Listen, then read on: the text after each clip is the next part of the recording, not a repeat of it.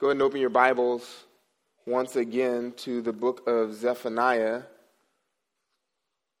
We'll look at the final portion of this prophecy, chapter 3, verses 14 through 20, at this incredible joy that will one day characterize the day of the Lord. But first, I want to read some statistics some d- statistics on depression. Uh, these are all having to do with uh, depression in America. And one thing that is abundantly clear from these statistics is that we are a sad, sad people.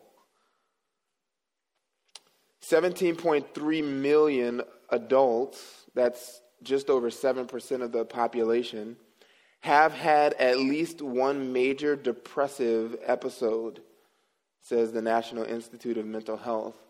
Of those with major depressive episodes, 63.8% of adults and almost 71% of adolescents had severe impairment, what's considered severe impairment because of those episodes.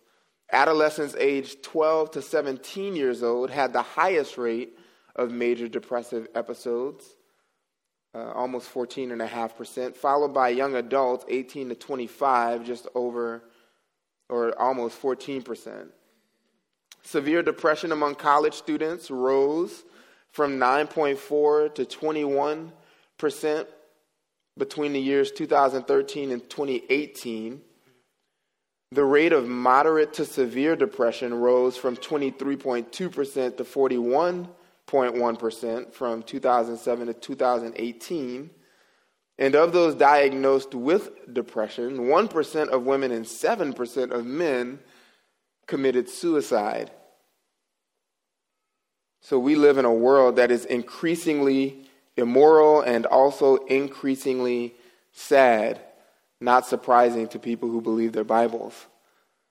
And you just, as an aside, you would have to wonder if we're making such medical advancements, supposedly, in the areas of psychology and psychiatry, then why in the world are we increasing in these kind of statistics? Perhaps we should reconsider the success or the usefulness of such medications or such systems of counsel.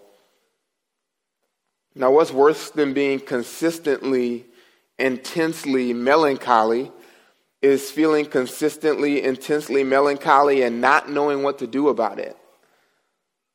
That is a hopeless state indeed. And to have no answers to the sadness that plagues you, to see no way out of that sadness and no day when joy will finally come is certainly a hopeless state. Arthur Pink says that every doctrine of the gospel and every attribute of God is enough to make the heart sing. And in this passage today, we will see that very thing truths that will not only compel the heart to sing, but even are good grounds for what we see in the beginning of this passage commands to be joyful, to shout, to rejoice. Turn your attention to Zephaniah chapter 3, verse 14 and follow along as I read. The prophet says, Shout for joy, O daughter of Zion. Shout in triumph, O Israel. Rejoice and exult with all your heart, O daughter of Jerusalem. Yahweh has taken away his judgments against you. He has cleared away your enemies. The King of Israel, Yahweh, is in your midst. You will fear disaster no more. In that day it will be said to Jerusalem, Do not be afraid, O Zion. Do not let your hands fall limp. Yahweh your God is in your midst, a victorious warrior. He will exult over you with joy. He will quiet you in his love. He will rejoice over you with shouts of joy. I will gather those who grieve about the appointed feasts. They came from you, O Zion. The reproach of exile is a burden on them. Behold, I am going to deal at that time with all your oppressors. I will save the lame and gather the outcast, and I will return their shame into praise and renown in all the earth. At that time, I will bring you in, even at that time, at the time when I gather you together. Indeed, I will give you renown and praise among all the peoples of the earth when I restore your fortunes before your eyes, says Yahweh. This is an incredible prophecy and indeed even a stark contrast from what we've seen so far. Uh, for much of this prophecy, it has been doom and gloom, a prediction of wrath and devastation on the earth and those who are left in this day of the Lord. But here is something altogether different. There is no longer cause for lamentation, but only joy forever. This is the moment that we've all been waiting for. This is what every believing Israelite would have anticipated.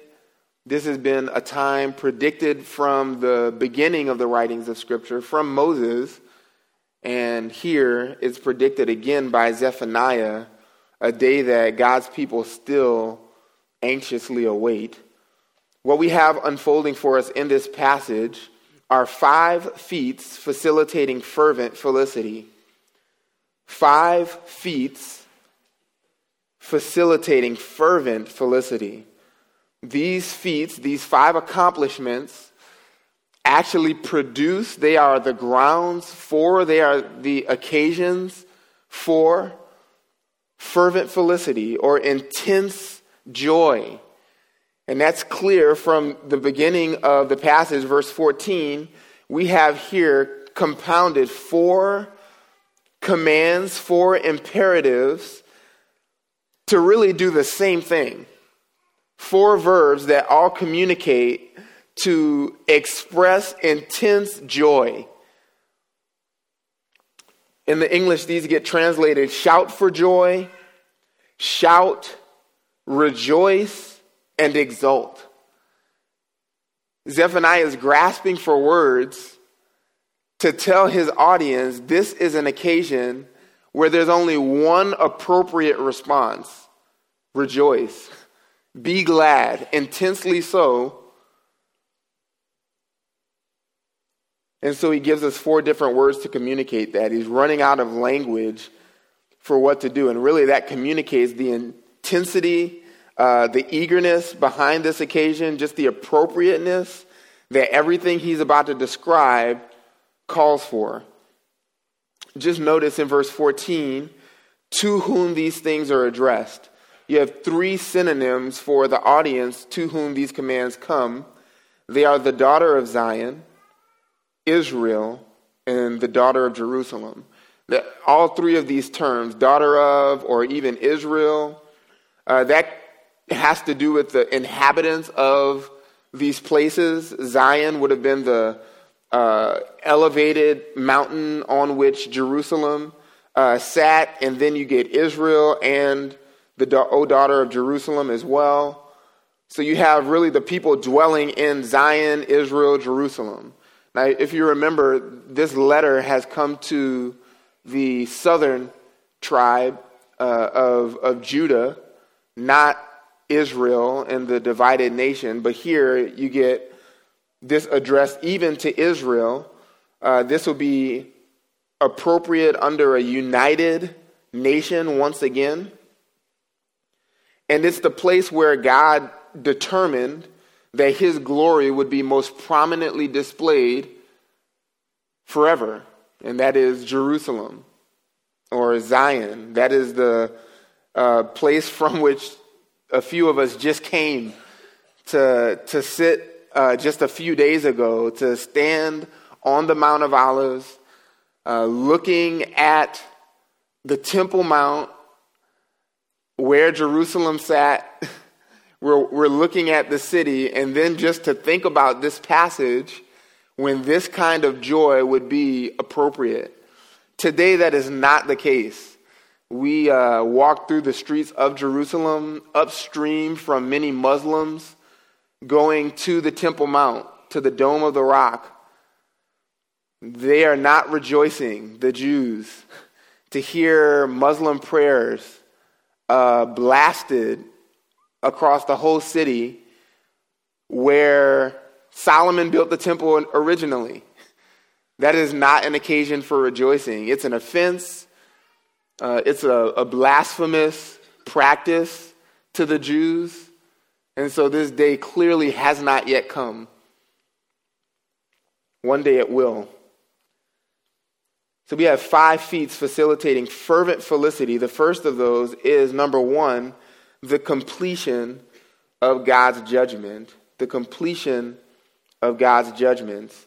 Verse 15 Yahweh has taken away his judgments against you. He has cleared away your enemies. The king of Israel, Yahweh, is in your midst. You will fear disaster no more.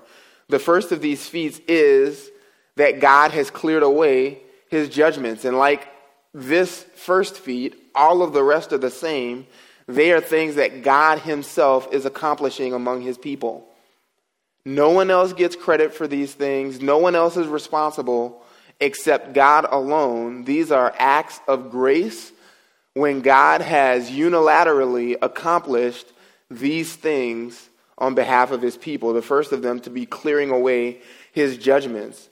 What are these judgments? Again, you just need to stay in the, the close context. We've been hearing about these intense judgments from the opening of the book when God removes or destroys, really obliterates the entire earth and successive judgments coming upon the earth and those who still dwell on it.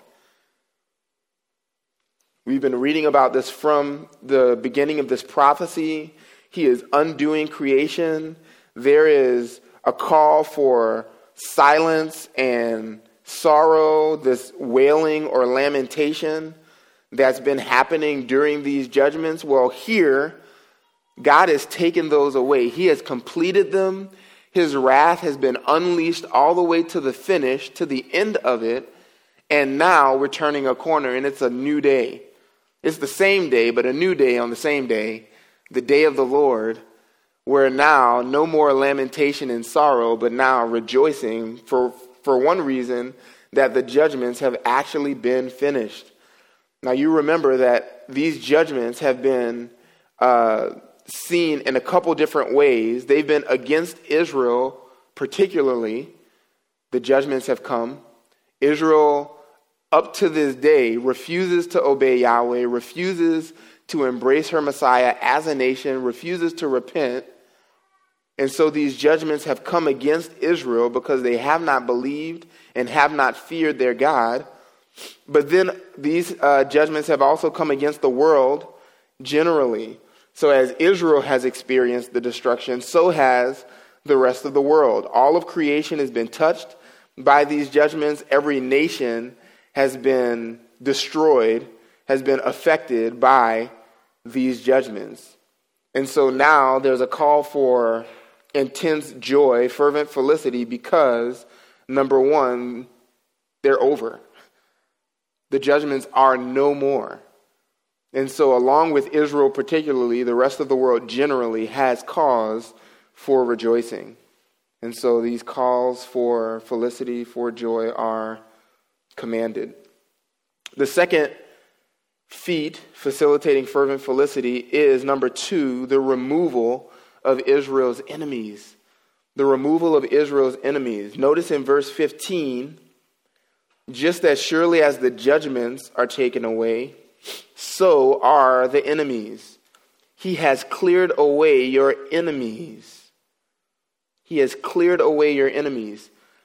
This, uh, again, was another facet of what we saw uh, being in Israel recently you can stand on numerous high places, numerous mountains in Israel, and just look and see the areas where their enemies are dwelling, even in their midst currently. Uh, you can see Jordanians, Lebanon, Syria, and they are literally surrounded by people who hate them, would love for nothing more than to remove every Jew and the remembrance of the Jews from out of history, to take away their nation from off the map. And really, the only thing keeping them there is God and His love for them, His providence to sustain them in the midst of enemies all around and in their midst, like a, a flame underwater. Israel is sustained amidst their enemies.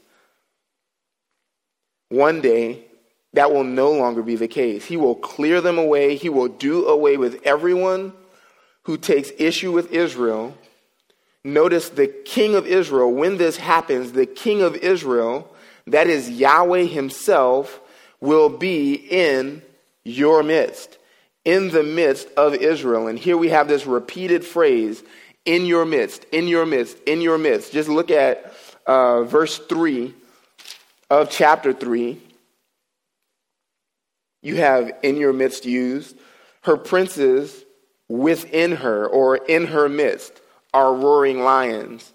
Uh, you remember at the time that Zephaniah is prophesying this, he specifically mentions rulers of Israel.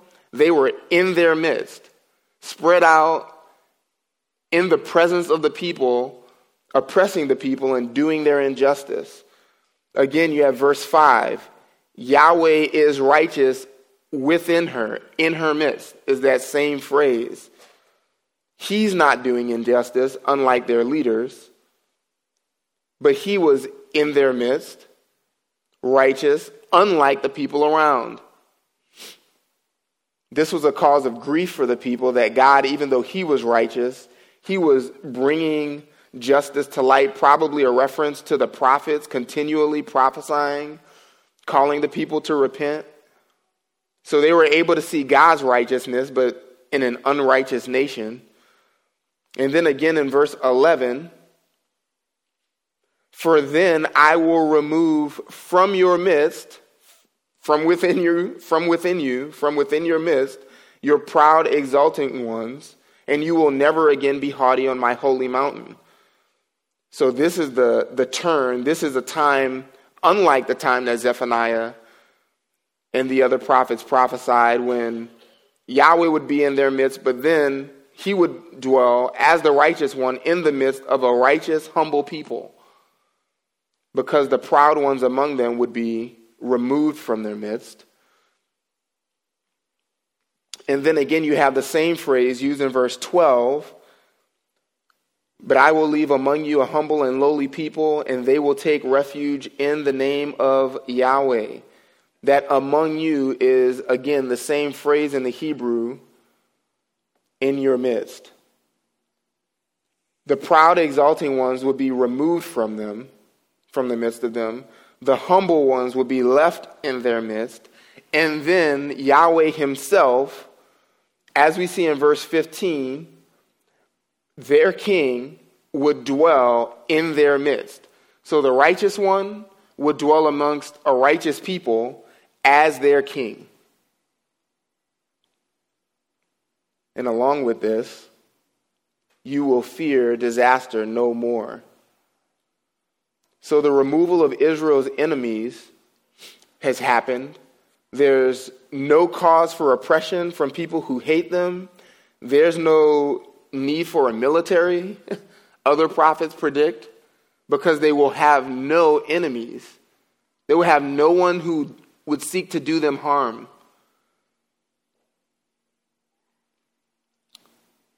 And this, of course, would be a cause of great rejoicing. This is the grounds of the joy that's called for.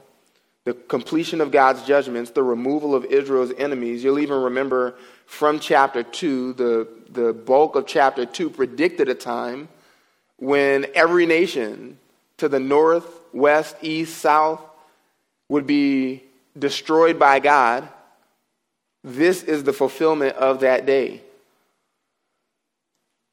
So the Philistines, the Moabites, the Ammonites, the Ethiopians, the Assyrians, all of these nations who hate Israel would be done away with by the time this phase of the day of the Lord arrives. These re- the removal of Israel's enemies are the, the removal is specific, it's decisive, and it's eternal. Uh, this decisive removal, a time when for sure it would be evident that they had no enemies, and then forever. It's, it's, it's an eternal removal of their enemies. This removal of their enemies, you see clearly, is accompanied by another feat for which joy is the proper response. It's number three, the return of Israel's king. The return of Israel's king. The king of Israel, Yahweh, is in your midst. This, this can't be said today in the way that God intended this to be said. Uh, even in Zephaniah's day, when the temple still stood, when the Ark of the Covenant uh, was remaining in the temple, and God was still, although displeased with his people, pleased to let his presence dwell there. Uh, they were exiled, of course, to Babylon eventually in 586. They returned to the land after 70 years of exile. The temple, a less glorious temple, was rebuilt. Jerusalem was reestablished as a nation. 400 years of silence followed. The king came. He was rejected by his people. He was crucified at the hands of the Jews and the Romans, all by God's sovereign will. And then he left. He ascended and he is not in Jerusalem anymore. Still, this day is an anticipation of the return of Israel's king. For some 2,000 years almost, he has not dwelled comfortably in Jerusalem. And so, for the king of Israel, Yahweh, to be in their midst, this is indeed his return. Uh, his person is present and his rule is evident on this day. His person is present in the person of Jesus.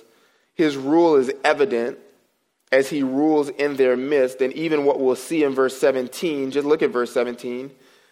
Yahweh your God, again, is in your midst as what? A victorious warrior. He will exalt over you. So the exaltation that's called for in verse 14 from the people is matched by God Himself. They're joyous, He's joyous. He's righteous, they're righteous.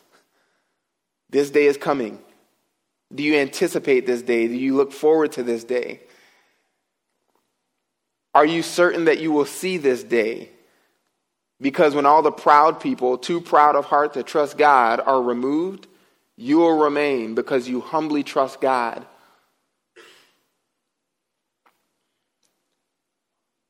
This is a return of Israel's king. Fourthly, marvelously, this is also the establishment of Israel's peace. The establishment of Israel's peace. Verses 15 through 17 document that for us. Israel has their peace finally established. One reason we've already seen why this peace is established is because he's cleared away their enemies. The king himself has come and done away with everybody who hates his people. But just notice the character of the peace that will one day be present. Verse 15 You will fear disaster no more. You will fear disaster no more. Or, the way I'd, I'd like to translate this, you will fear no evil again. You will fear no evil again. Uh, it could be translated fairly that way. You will fear no evil again. Does that sound familiar? You will fear no evil, or I will fear no evil. I think Zephaniah is intentionally picking up on the language because the construction is the exact same in the Hebrew, except for one difference that the first person, where this was first stated, is actually stated here with the second person, uh, a reference to Israel. So instead of I, it's you. But the I will fear no evil is written by David in Psalm 23. Just go back to Psalm 23, and you'll see what David said about his shepherd. David was resolved to not be afraid. For a similar reason that Israel is told that she will not be afraid on this future day. Just look at Psalm 23, verse 4. Even though I walk through the valley of the shadow of death, David says, I fear no evil. Why? For you are with me. God's presence, specifically the angel of the Lord, the angel of Yahweh, Yahweh himself, who is David's shepherd, just like this same angel who is Yahweh himself was Jacob's shepherd. And every believer of subsequent generations, this messenger of the Lord, this one who is the messenger of Yahweh, who is Yahweh, who speaks for God, who speaks as God, he is the one who shepherds or leads and cares for God's people. Because of his presence, David says, For you are with me. He says, I fear no evil. I will not fear. Well, David's convinced that he will fear no evil. He's resolved to not be afraid, to fear no evil, to fear no disaster, because of the presence of this one. Because of the presence of Yahweh, because of the presence of Yahweh, who is his shepherd, David says, I fear no evil. Well, Zephaniah predicts, foretells of a day when the king of Israel, Yahweh, the shepherd of Israel, dwells comfortably in the midst of his people. And because of his presence, Zephaniah predicts Israel, tells Israel, you will fear evil no more. You will fear disaster no more. It's the same word.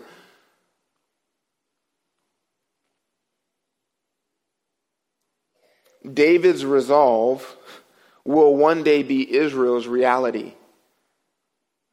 No more fear because of the presence of this king, this shepherd. This day is coming. So, the character of Israel's peace that Yahweh himself establishes one day is David like, and it's also certain. Just notice the certainty of everything that we've read so, so far. This day, Yahweh has taken away that anticipation of the completion of God's judgments. Well, that's certain. It's certainly coming. The judgments are certainly coming. You remember that day is coming, it's near, it's coming swiftly, like chaff, the day passes. And what else is certain is the removal of Israel's enemies. He has cleared away your enemies on that day. And then, as certain as the completion of God's judgments and the removal of Israel's enemies, is the peace of Israel. You will fear disaster no more. There's no question. It's certain. It's coming. Wait for it. We saw it in verse 8 of chapter 3. Wait for me. Yahweh will act. This is coming. You will fear disaster no more. And the no more implies, indicates that it's an enduring peace. It's an enduring peace. The peace matches that of David the peace is certain and the peace is enduring. Once this peace is established by the removal of Israel's enemies, by the completion of God's judgments against them, then never again will there be a cause for fear in Israel. You will fear evil no more. Never again. God will always be with you. He will always be at peace with you. You will be forever reconciled to Him. And so, for those reasons, there's never again a cause for fear. no anxiety disorders to be found in Israel. No more uh, anxiety labels or even the temptation to be anxious. These are all gone. The people are confident in their king on this day. The establishment of Israel's peace, uh, here we see not only the character of their peace, but also the character of their God, the God who comes to them and dwells comfortably in their midst, this righteous one. Just look at his character described in verse 17 Yahweh your God. This is their God. He is in their midst. He is present and present as what? Well, a victorious warrior. The character of this one is that he is mighty to save. If you want to know how Israel is going to finally have peace, it will not ultimately come by the power of political advocates, political maneuvers, treaties. No, the way they will finally have peace is when their king, our king, finally subdues their enemies. This is peace through superior firepower. He will put down their enemies and then they will have peace. He is not only a, a victorious warrior, mighty to save, but he is abundant in joy. God himself is abundant in joy according to this passage. Verse 17, he will exalt over you with joy. So just notice verse 14, they're called to shout for joy. They're called at the end of that to exult with all their heart. And here the king is said to do the very same thing about them. He is exulting mightily over them. He is exulting over them with joy. God Himself. And just imagine what that's going to be like. God the King, personally present amidst His people, exulting over them with great joy. Do you, do, you, do you know what it would be like? Do you envision, can you imagine God Himself rejoicing with great joy, even over those who believe? That includes you, Christian. Those whom He has rescued from His wrath and then come to dwell in the midst of a humble people. If that by God's grace describes you, then one day this will be true of you. He will exult over you with joy. Even the next statement, uh, he will be quiet in his love, that's a literally could be uh, translated, he will quiet in his love. And then translators wrestle with, well, who's, who's he quieting? Who is he causing to be quiet? Is that himself? He's causing himself to be quiet, or he's causing others to be quiet. And that accounts for the difference in translation. I think the better translation is that he will quiet you. Just notice the, the parallelism in these statements. If the first statement, he will exalt with joy, is over you, and then the, the last statement in verse 17, he will rejoice over you with shouts of joy. God's the actor, and he's acting on his people, or his people are the recipients of his actions.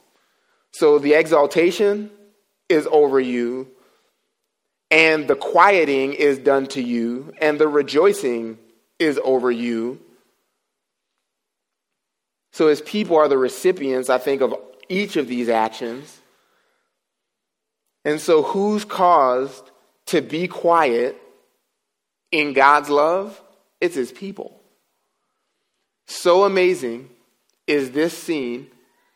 So incredible is God's joy, his expressions of joy over his people, that his people are left awestruck, just speechless as God rejoices mightily over them.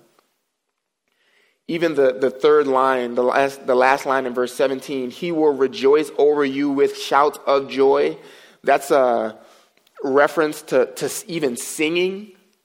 The, the shouts there are something like melodious expressions of joy. And so, what you have in view is God exultant over his people, even to the point of bursting forth in song. So, you have God singing in joy over his people, shouting, boisterous uh, melody coming from God Himself, the King, amidst His people. And so you just have to ask yourself does God actually sing? You know, amongst all of the thoughts you have of God and all of your great, profound theology, perhaps, do you have a category for God singing loudly, even singing loudly about the greatness of God? I hope you have that category because it's a biblical one. Let me just show you a couple places where this is so clear. Turn to Mark 14. Mark chapter 14, verse 26, we have God Himself singing amidst His people. Just a passing statement, almost a throwaway statement by Mark. I'm sure you've read this before. Mark chapter 14, verse 26 says of Jesus, after singing a hymn, they went out to the Mount of Olives. That's not even the point. The point is they went out to the Mount of Olives, but Mark carefully, thankfully notes they did that after singing a hymn. Jesus, with his disciples at the Last Supper, he sang with them, probably led them in singing. So they sang together. And let me just show you one other reference where this same God is said to sing amongst or in the midst of his people. Hebrews 2. Hebrews chapter 2. And you'll notice in both of these contexts, the kingdom is being anticipated. Uh, Zephaniah 3, a, de- a description of the kingdom. In Mark 14, Jesus has longed to take this last meal and uh, to institute the Lord's table as he anticipates the kingdom in that context. And then here again, this ultimate salvation, this kingdom that is coming, is what the writer consistently anticipates in Hebrews. But here again, just notice verse 10 for it was fitting for him for whom all things are for whom are all things and through whom are all things in bringing many sons to glory to perfect the author of their salvation through sufferings for both he who sanctifies and those who are sanctified that is Jesus and his people are all from one source or one father for which reason he is not ashamed to call them, that is, those who are sanctified, he's not ashamed to call them brethren. Jesus is not ashamed to call you, believer, brother. If he has saved you, if God has elected you and granted you the gift of faith, if you are one who is sanctified positionally and who is being sanctified progressively, practically, then Jesus is not ashamed to call you brethren. That's what this passage says. And look what else he says. As he unashamedly embraces his brethren, verse 12, these are the words of Jesus saying, I will proclaim your name to my brethren. In the midst, same phrase, of the congregation, I, Jesus, will sing your praise. Talking about God. Well, when is that? That's what Zephaniah is anticipating. a day when Jesus, the King of Israel, Yahweh Himself, is personally present, singing the praises of God in joy amongst His people. Just notice verse 13, still Hebrews 2. And again, Jesus says, I will put my trust in Him. God is the God of Jesus. Jesus trusts God with a whole heart. But not only does Jesus trust God, verse 13 says, And again, behold, I will put my trust in him and the children whom God has given me. The children share with Jesus a trust, a wholehearted trust in God. And so, this anticipation that Zephaniah records is a day when the King of Israel, Yahweh Himself, dwells in the midst of His people, exulting over them with joy, quieting them in His love, and rejoicing over them with shouts of joy. He is shouting, expressing joy in song over His people, in His people the King, Jesus himself, singing praises to God amidst the congregation. And it will be so marvelous that we will be left speechless, breathless, at points, at times. How does that work out with us two shouting with joy and him shouting with joy and him singing and us being speechless and him us singing with him? I don't know. But we'll have a long time to stop and be awestruck and then keep singing and then pick up again in song with Jesus. Jesus, the King, will be the one we worship, and he will be the worship leader in heaven, leading his people to worship God forever. This will happen in the kingdom. Uh, what John later details is a thousand years of perfect peace where King Jesus has established his rule and reign on earth. And that kingdom, as predicted by the prophets, as told to David, his seed will reign on his throne, but that kingdom will have no end. No end. That thousand year period being described by Zephaniah will extend on into eternity, into a new heavens and a new earth and a new Jerusalem. And this is what we'll be doing for all of eternity. Never bored, always exulting, always at peace, always with tremendous joy. This character of their God is one, he is one who is mighty to save, abundant in joy, and even awesome in love. And then finally, the final feat facilitating fervent felicity is number five, the gathering of God's people. The gathering of God's people, verses 18 through 20. I will gather those who grieve about the appointed feast. They came from you, O Zion. Uh, reproach is a burden to them, literally. Uh, this anticipates those who were eager to celebrate, uh, worship God as He had ordained, and either due to exile or either due to the injustice in Israel, a priesthood that refused to function properly, judges that refused to function properly, kings that refused, refused to rule rightly, these feasts were not carried out as they were anticipated or as they were uh, ordained. And so one day, these people who grieved over those injustices, grieved about the improper worship, would one day be gathered. And just notice at that time, verse 19, what else is true? Behold, at that time, I am going to deal at that time with all your oppressors.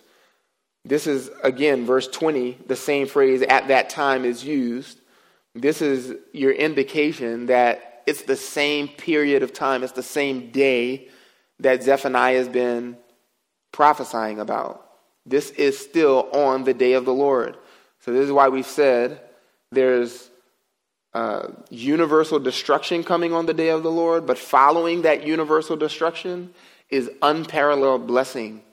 This is the unparalleled blessing of the day of the Lord. Same era, same period of time that's in view. And when this gathering happened, it would be at the time when God dealt with all of their oppressors. Verse 19 says, He would save, I will save the lame. I will gather, again, gather the outcast, and I will turn their shame into praise and renown in all the earth. So, this gathering of God's people, when He finally unites His people under His reign, to dwell among them as their king who has subdued finally every enemy that exists, then he would do it for these purposes for glory and renown, or praise and renown. Those terms, that's literally glory and a name. As the king is glorified by his people, as he is glorified amongst his people, he would even bring them together for the same purpose to be glorious. They would have praise, they would have renown. And this is noticed not just in Israel, not just among those who are God's people, but all the earth, not just within the boundaries of the land, in other words, but this would be across all the earth. Verse 20 says again, At that time I will bring you in even at that time when I gather you together. Indeed, I will give you these two things renown, or a name, and praise among all the peoples of the earth, when I restore your fortunes before your eyes, says Yahweh. So one day, God's people, Israel, would actually possess what they came so close to at some times in their history. Right? The nations scripture records, streamed in to see the wisdom of Solomon. And most notably, the Queen of Sheba was left awestruck at his wisdom, at his riches, at the way he had wisely ordered his kingdom, at everything he had accomplished. Uh, you know, you go to Israel and you see some of these ancient ruins that exist, and, and it's no wonder that Solomon, who wisely brought the nation to its, to its peak, the, the peak of its glory, people would see it and be left awestruck. Well, one day there'd be a similar day, a greater day than even Solomon's, when this would be true, and Israel, the nations would be able to look in, and Israel would be exalted among the nations. Uh, even in the kingdom, this will be the case. There is a name given to Israel, and there's particular praise given to God's people, Israel. And if you are a Gentile, like most of us, almost all of us probably are, we have no problem with that. Uh, there was one point on the trip, uh, I think Steve Kovac asked me, what do, you, what do you think you might live in the land? Where would you like to live? And I thought, as long as I get in, I don't care. Anywhere, right? So even Gentiles, and Zechariah 8 talks about this when they will grab hold of a Jew and say, Take me to your God. This renown, this praise will characterize Israel, the rest of the earth, as they look in and see the glory and the name that Israel has been given, will be glad and even rejoice in that day. And just notice at the end of, of 20, among all the peoples of the earth, this happens. And what else happens? You have a, a time marker when. When I restore your fortunes before your eyes, says Yahweh. So there are fortunes. Remember what God promised Abraham? Uh, that he would bless him and make his name great. On the heels of those blessings in chapter 12 and then in chapter 15, what you see recorded about Abraham, if you carefully just read through those passages, on the heels of the promise initially given and then repeated, particular notice from Moses' writing is given to the riches that Abraham ends up amassing on the heels of those promises. That's not to say that the ultimate, the, the promises have been fulfilled, but God is including among the, the spiritual blessings, physical blessings, tangible uh, blessings in wealth to Abraham. Even the, the land that's in subsequent times yield tangible blessings. And Solomon records that in Proverbs 3 that if you embrace wisdom, then your barns will be filled with plenty and your vats will be bursting with wine. Right? These were things that were promised to Israel if they would finally and, and only obey, which they never actually did. So, what, what happened? The land is barren. It doesn't produce like it's supposed to because Israel refuses to submit to her king refuses to be obedient. Well, one day these fortunes would be given to Israel. The land would yield like it's supposed to, the wealth that would be the inevitable result of a plentiful, uh, abundant production of everything that the, is found in the land, this would actually be the case. Why is this not the prosperity gospel? Well, the prosperity gospel promises you tangible blessings, riches, and wealth in this life. And nobody who is just using God and doesn't actually love God but only loves the things that God gives, they would not be pleased. They would not be satisfied for blessings coming in another life, in this life, in restored fortunes, if you will. Nobody's going to humble themselves under the rule and reign of God for this kind of delayed gratification. And so God with no restraint on the, on the language here, can promise future fortunes for those who would actually do the impossible and humbly trust God in this life here and now, who, according to verse 3 of chapter 2, would seek Yahweh in this life, would be humble in this life, would seek righteousness and seek humility in this life because they believe God. Fortunes, future fortunes, can be promised to those people because that is impossible. No one on their own strength, no one who puts confidence in the flesh would, would see this day of future fortunes. And so this day is in anticipation. This is the day that's promised. And again, the book ends similar to the way that it started with a reference to the Word of God. Says Yahweh. You remember how it started? Chapter 1, verse 1. The Word of Yahweh which came to Zephaniah. Begins with the Word of Yahweh, ends with what God says. When the Word of God speaks, God is speaking. And so, thinking about everything that we've heard from this prophecy, do you just ask yourself, do you believe this? Do you trust the Lord with all of your heart so that when he speaks, your heart says amen, says yes to God? I believe that. Do you believe that wrath is coming? Unbearable, unseen wrath is coming on this world one day and that in order to escape that wrath, you must humble yourself before God. You must seek Him in this life. And if you do, are you, are you believing God? Are you waiting on that rescue? You will not see the wrath that is coming. You've been rescued from it. You will be rescued from it.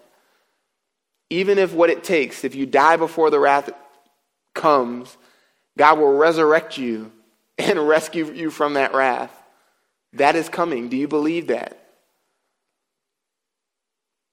And then when that wrath is passed, when all of God's judgments have been taken away, are you living in this life anticipating what's to follow? A kingdom to come, a king who is reigning. Do you long to see Jesus exercise his perfect rule, all of the authority that's been given to him on heaven, on earth, exercise powerfully here with no enemies in sight, and Israel finally given the promises that have been foretold? Do you long for that day? And does all of that anticipation, like it will produce tremendous joy in the future, does that produce tremendous joy today? That is a fruit of the Spirit. If the Spirit is producing, working faith in your heart, then these promises that are the grounds of this joy can't help but make you rejoice in this, in this day, today. If you lack joy, if you find yourself in a season even of depression or doubt, then just call these truths to mind. By faith, lay hold of these promises that are coming in the future and watch God work joy in your heart, even amongst difficult situations. Maybe you're in the midst of a trial. These are still things to rejoice over. And so, before God changes your circumstance, if you're in a trial, or before He changes your circumstance and brings the kingdom, like He one day will, we can still have joy because of these future realities. And we can help each other believe these things by getting better at articulating these truths for each other. We can encourage one another. We can comfort one another with these words. Amen? Let's pray. God, thank you so much for these truths. These are astonishing truths that we would have no access to. We would not know about them. We would not believe them.